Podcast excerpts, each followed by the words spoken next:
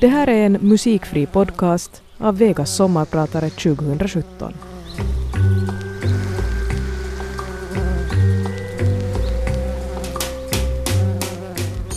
Det är en helt vanlig måndag i början av april år 2007. Jag har veckan innan gjort väldigt bra träningar och förväntningarna inför den kommande sommaren blir bara högre och högre. Det är länge sedan det har känts så här bra träningsmässigt. Jag har packat min väska och ska bara åka via Mejlans sjukhus för att träffa en läkare och sen bär det av till idrottskvarnen i Kvarnbäcken. Jag sitter i väntrummet och blir uppropad, i utsatt tid denna gång. Jag hälsar på läkaren och sätter ner mig vid hans bord. Han plockar fram pappren med utlåtanden från min rutinkontroll för ett par veckor sedan och meddelar att provbitarna man tagit visar tydliga tecken på cellförändringar i min tjocktarm och att den måste opereras bort så fort som möjligt. Tom i huvudet går jag ut från mottagningsrummet och börjar gå mot parkeringshuset där jag lämnar bilen. Jag hinner ännu fundera vad jag ska äta denna gång innan jag åker till träningshallen men inser snart att det inte är någon idé att åka på träning. Karriären är slut och jag ska genomgå en stor operation inom kort. Mitt namn är Conny Karlsson och jag är din sommarpratare idag. Jag heter alltså Conny Karlsson och är en före detta kulstötare på landslagsnivå. Till mina största meriter kan räknas bland annat Europamästare för juniorer och på seniornivå har jag deltagit i två världsmästerskap och två Europamästerskap utomhus samt tre Europamästerskap inomhus. Finsk mästare har jag varit tre gånger och har dessutom flera medaljer i andra valörer. Här kommer min historia. År 2003 är jag mitt inne i min proffskarriär som kulstötare och det är nu om någonsin jag ska göra resultat. Två år tidigare har jag gjort min VM-debut i Edmonton och tagit en sjunde placering. Men den ska jag bättra på nu, det är jag fullt övertygad om. Jag sitter på läktaren i Kuortane och följer med de finska mästerskapen inomhus. Pojkarna gör en väldigt bra tävling och det ger mig motivation att arbeta vidare på min egen form. Jag har haft ryggproblem och fokus ligger nu på att bli av med dem till sommaren. Låt de andra stöta långt nu, tänker jag, för i sommar är det min tur. Senare på våren besöker jag Kuortane en gång till. Förutom mina ryggbesvär lider jag av en lätt flunsa som jag dragit på mig på ett träningsläger i USA samma vår. Men jag bestämmer mig ändå för att stötträna lite då jag ändå befinner mig i Kuortane. Med lite blandade känslor går jag ner till hallen för att göra min träning. Jag vet inte riktigt vad jag ska förvänta mig i detta halvflunsiga läge. Men när träningen väl kommer igång så gör jag mitt livs bästa träning någonsin. Hem från denna landslagsträff åker jag med ett brett leende på läpparna. Precis som jag tänkte tidigare i vintras. Det här kommer att bli min sommar. Nu sitter jag i väntrummet i hälsovårdscentralen i Ekenäs. Jag har varit vaken i princip hela natten med stundvis väldigt hård magverk. Jag har också spytt en gång mitt i natten. För tillfället är smärtan lite på avstånd, men det finns ändå där som en molande verk i bakgrunden. Verken sitter mitt i bröstet precis där revbenen slutar. Min sambo har googlat så pass mycket att vi har kommit fram till att symptomen kanske bäst skulle passa in på ett gallstensanfall. Jag har inte vågat äta någonting och när det blir min tur så går jag in till läkarens rum och förklarar vad som hänt och vad jag misstänker att det eventuellt kan vara. Men något gensvar får jag inte. Läkaren i fråga påstår envist att en man i min ålder inte kan ha gallstenar. Jag är 27 år och kan inte säga emot påstående men när läkaren vill skicka hem mig med medicin för halsbränna så säger jag ändå rakt ut att det är nog något annat än halsbränna. Jag vägrar åka hem utan större undersökningar. Med vad det verkar som långa tänder skriver läkaren en remiss till sjukhuset som tack och lov ligger endast 500 meter bort. På sjukhusets jourmottagning tar de emot mig och ganska snabbt tas det en massa blodprov. Sen får vi sitta och vänta. När läkaren kommer med provsvaren börjar det gå undan. Jag får höra att mina levervärden är förhöjda och det första läkaren frågar är om jag använder någon form av dopning. Det är väl det första man misstänker när en så ung man som jag kommer in med sådana symptom. Jag svarar nej, varpå hon börjar räkna upp vilka värden som är förhöjda och vad det eventuellt kan bero på. Jag blir intagen på avdelningen och sätts i dropp. Ingen mat eller dryck får jag innan läkarna vet vad det är som är fel på mig. Tre dagar får jag tillbringa på sjukhuset utan vätska eller föda. Jag blir undersökt för gallsten eftersom jag nu också blivit gul i hyn och ögonvitorna. Men man hittar inga stenar. När levervärdena normaliseras släpps jag hem utan att jag egentligen vet vad jag haft för fel. Men senare samma vecka besöker jag med hjälp av landslagets läkare en specialist som via magnetröntgen konstaterar att jag har en inflammation i mina gallgungar, vilket kan ge samma symptom som ett gallstensanfall. Senare på hösten får jag diagnosen skleroserande kolangit, det vill säga en kronisk inflammation i gallgungarna. Det är dagen före kvalet i VM i Paris sommaren 2003 och jag ligger på mitt rum i VM-byn och väntar på att klockan ska bli så pass mycket att jag får åka iväg och göra min sista förberedande träning inför tävlingen. Jag har gjort min drömsommar hittills vad gäller kulstötning. Jag har lyft min nivå en hel del sedan mitt succéår för två år sedan. Allt går som en dans fram till denna natten innan jag söker hjälp via hälsovårdscentralen. Nu är jag här i Paris Tävlingen jag sett fram emot i över ett år och väntat på med iver ända sedan den där dagen jag satt på läktaren i Kuortane i vintras. Men istället för att vara ivrig och full av förväntan inför morgondagens kval så är jag väldigt osäker på hur det överhuvudtaget kommer att gå. Det är nu en knapp månad sedan jag låg intagen på sjukhus och efter den drabbningen har absolut ingenting med min träning fungerat. Kroppen har tömts fullständigt på energi och kraft och jag känner att jag inte fått tillbaka nära på allt ännu. Dessutom börjar magen verka igen. Det har den gjort några gånger sedan jag kom hem från sjukhuset. Men jag har fått en speciell värkmedicin som ska ta bort denna typ av värk. Jag tar en sån tablett och väntar en stund till. Sen är det dags att ta den överenskomna bussen till träningsplatsen där jag ska göra min sista träning. Jag sitter på bänken bredvid kulringen på stadion, Stade de France i Paris, bland alla cirka 40 kulstötare från hela världen. Kvaltävlingen ska precis börja. Jag har lokaliserat min sambo och min svärfar på läktaren. De har också rest till Paris för att se min VM-tävling. Men istället för att vara laddad och känna att jag får energi av bekanta på läktaren så känner jag mig totalt vilsen. Absolut ingenting under uppvärmningen har känts rätt och mina två uppvärmningsstötar inne på stadion är rent ut sagt hemska. Men jag har varit med om liknande situationer tidigare och vet också innerst inne att när tävlingen väl kommer igång så kan allt vända. Så dock inte denna gång. Jag får upp ett resultat som är knappt en meter för kort för att ta mig till final. De två andra stötarna av totalt tre stöter jag bara av ren plikt känns det som. Även om jag bara hade velat kasta in handduken och gå därifrån, bara försvinna. När tävlingen är över sitter jag igen på samma bänk och känner bara tomhet. Gråten tränger sig på med jämna mellanrum, men jag lyckas hålla den tillbaka. Ända tills jag får första frågan av finska Yles TV-reporter. Jag brister i gråt och får ingenting sagt, så jag bara går bort. Jag sitter igen i väntrummet, den här gången i Mejlands i Helsingfors.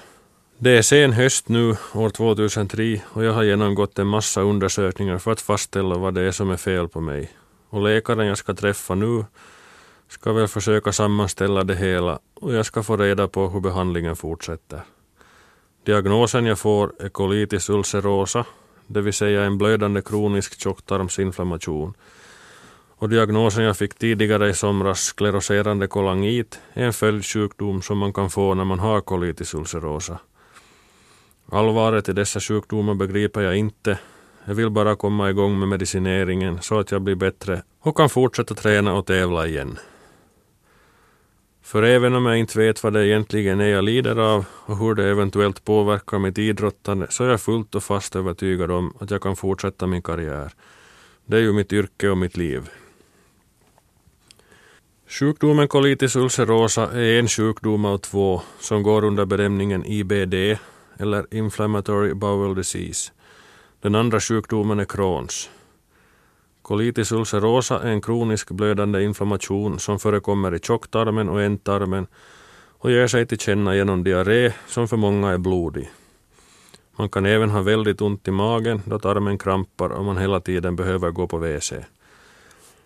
Behovet av att gå på WC är också väldigt kraftigt när sjukdomen är inne i sin aktiva fas mycket kraftigare än en vanlig diarré Så det betyder att de flesta av oss som lider av sjukdomen någon gång inte hunnit i tid till WC. Med mediciner kan man dock få sjukdomen att lugna ner sig och vara helt symptomfri långa tider. Men ingen kan kontrollera när den blommar upp igen. Det finns alltså ingen bot för sjukdomen och man vet inte heller orsaken till varför sjukdomen finns. Det vi vet om sjukdomen är att den förekommer i västvärlden och av någon anledning förekommer den mest i Finland räknat antalet sjuka per invånare. För tillfället har vi nästan 45 000 diagnoser i Finland. Även om min sjukdom blivit väldigt vanlig i vårt land så pratas det fortfarande i min mening allt för lite om den. Kanske människor tycker det är pinsamt att prata om den, eller främst symptomen. Solen lyser från en klarblå himmel och denna gång befinner sig solen precis rakt ovanför mitt huvud. Skuggorna är väldigt korta mitt på dagen och det är väldigt varmt. Det är januari 2007 och jag är i Sydafrika på träningsläger med landslaget. Äntligen börjar det kännas som att jag kan ta ett steg framåt i min karriär. Drygt tre år efter min diagnos. Jag har redan sett tydliga tecken på att jag även med mina sjukdomar kan stöta kula på toppnivå. Värmen har en bra effekt på mina muskler. Jag är en stötare som lever på min snabbhet och inte på styrka och varma och mjuka muskler är snabbare än kalla och styva. Träningslägret går bra och jag fortsätter att träna någorlunda hårt till skillnad mot vad man normalt gör under en tävlingssäsong. Jag anmäler mig endast till finska mästerskapen i Rovaniemi och åker dit med tanken det går som det går, mitt stora mål är ändå i sommar. I Rovaniemi stöter jag med en lite trött och seg kropp ändå så pass bra att jag tar silver och överskrider också gränsen till Europamästerskapen inomhus i Birmingham. Europamästerskapen som helhet går väldigt bra för mig. Jag placerar mig på sjätte plats, vilket är det bästa jag noterat hittills i min karriär i en värdetävling. Och detta gör jag med en trött kropp som är halvsliten av hård träning. Jag tänker återigen på sommarens VM och hur bra det kommer att gå då. Det jag inte vet i det här skedet är att det här är den sista tävlingen i min karriär. En månad senare ska jag nämligen få det där beskedet om att min tjocktarm måste opereras bort så fort som möjligt.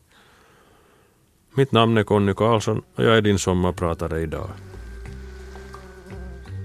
Igen befinner jag mig framför reportrar och är gråtfärdig.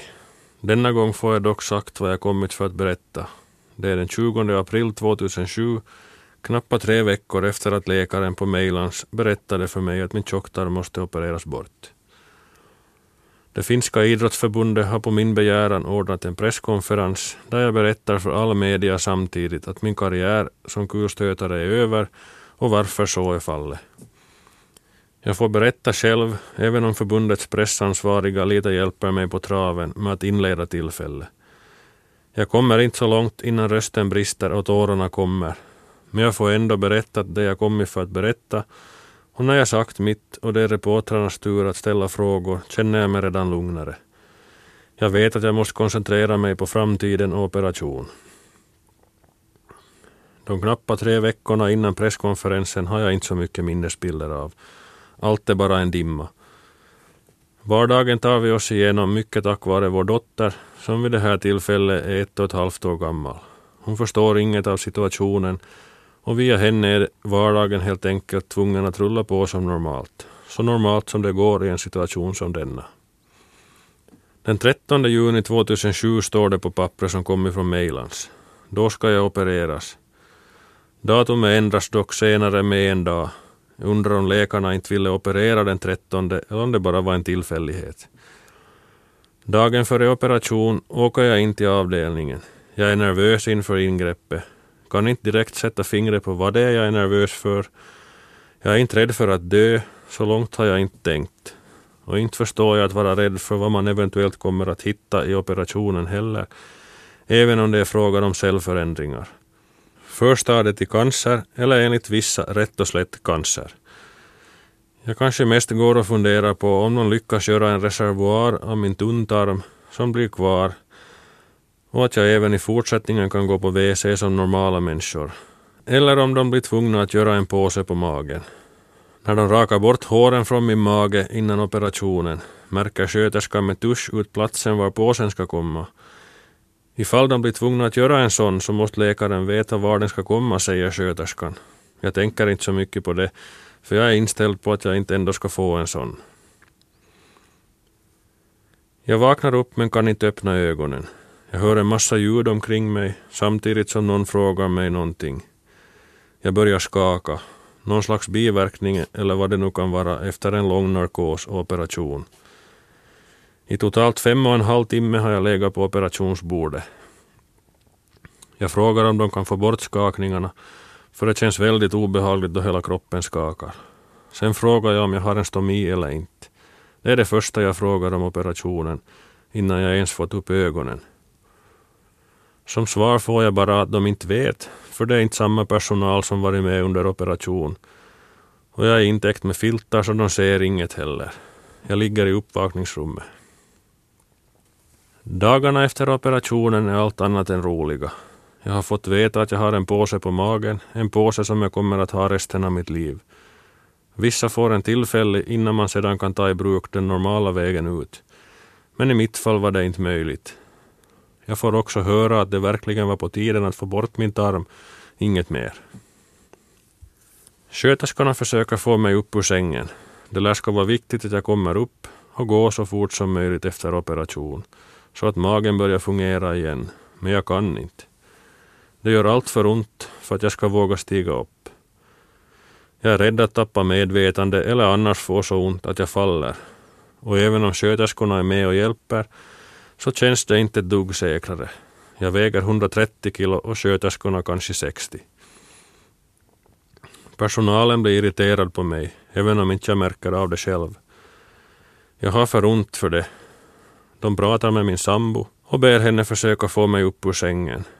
Just den här dagen då de pratar med henne råkar hon ha en liten överraskning med sig. Och efter hennes pratstund med personalen kommer hon till min säng och visar mig en vit sticka med två mörka streck på. Jag ska bli pappa igen. Jag kommer inte exakt ihåg vad jag känner just då, men så pass mycket kämpaanda ger det mig att jag med sjuksköterskornas hjälp bestämmer mig för att igen försöka att stiga upp. Den här gången stiger jag också upp och står, men längre än det kommer jag inte på grund av smärtan. Då märker vi också att sängen jag legat i är dyblöt och likaså min rygg. Det visar sig att slangen till bedövningspumpen som ska pumpa bedövningsmedel direkt in i min ryggmärg har lossnat. Så orsaken till att jag har ont är att jag inte har någon smärtlindring överhuvudtaget. Det är sommar och jag ligger hemma, mestadels i soffan i vardagsrummet eller så i sovrummet. Innan operationen hade jag funderat på hur det skulle vara jobbigt att vara sjuk hemma i ett varmt hus mitt på sommaren. Men min kropp är så medfaren och ansträngd efter operation att jag mestadels fryser och söker mera kläder att ta på mig. Återhämtningen efter operationen går väldigt långsamt och jag börjar tappa tron på allt. Jag är sjukskriven fram till hösten men som idrottare har man inte samma skydd som en vanlig arbetstagare så jag är sjukskriven med Folkpensionsanstaltens grunddagpenning. Jag borde alltså så fort som möjligt komma tillbaka i arbetslivet, men känner att jag inte kan påverka det på något sätt. Dessutom har jag inget arbete att falla tillbaka på, för det togs ju ifrån mig i och med operation. Det jag faller tillbaka på är mitt företag i IT-branschen som jag haft igång i tre år vid sidan om min karriär. Och nu medan jag är sjukskriven så borde jag få den verksamheten igång så att jag har någonting att leva på och försörja familjen med även i fortsättningen. På skottårsdagen 2008 ringer telefonen på mitt nya kontor. Det är min sambo som meddelar att nu är det dags att komma hem för hon räknar redan minuter mellan sammandragningarna.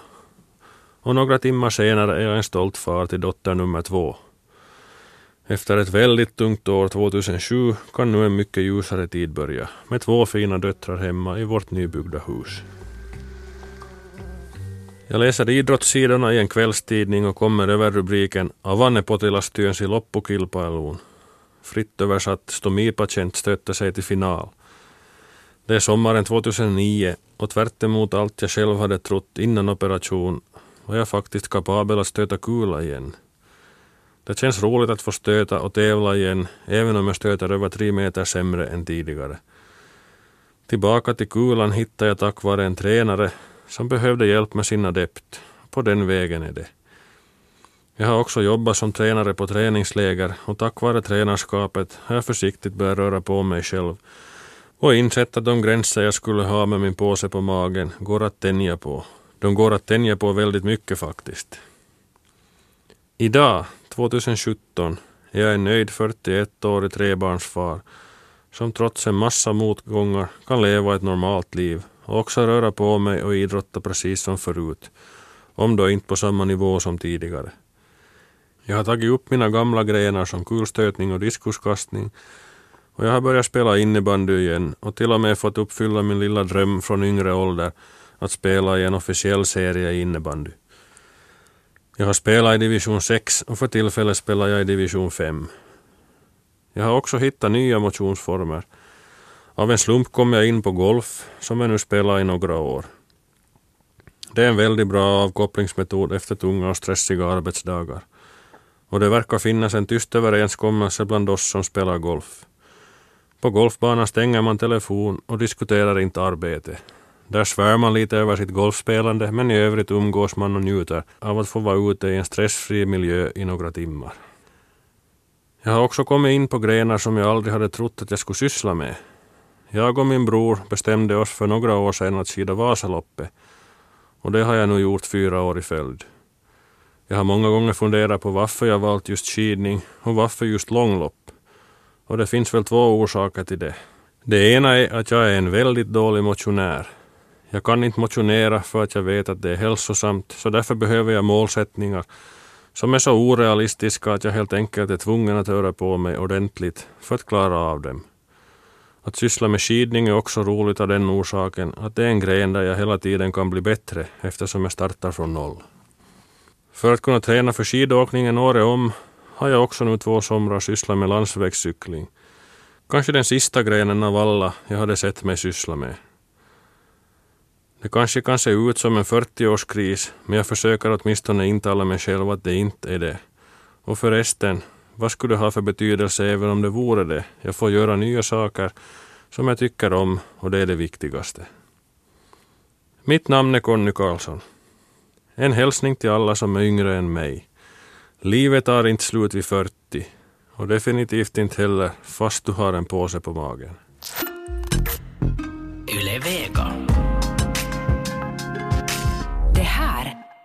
Är Vega.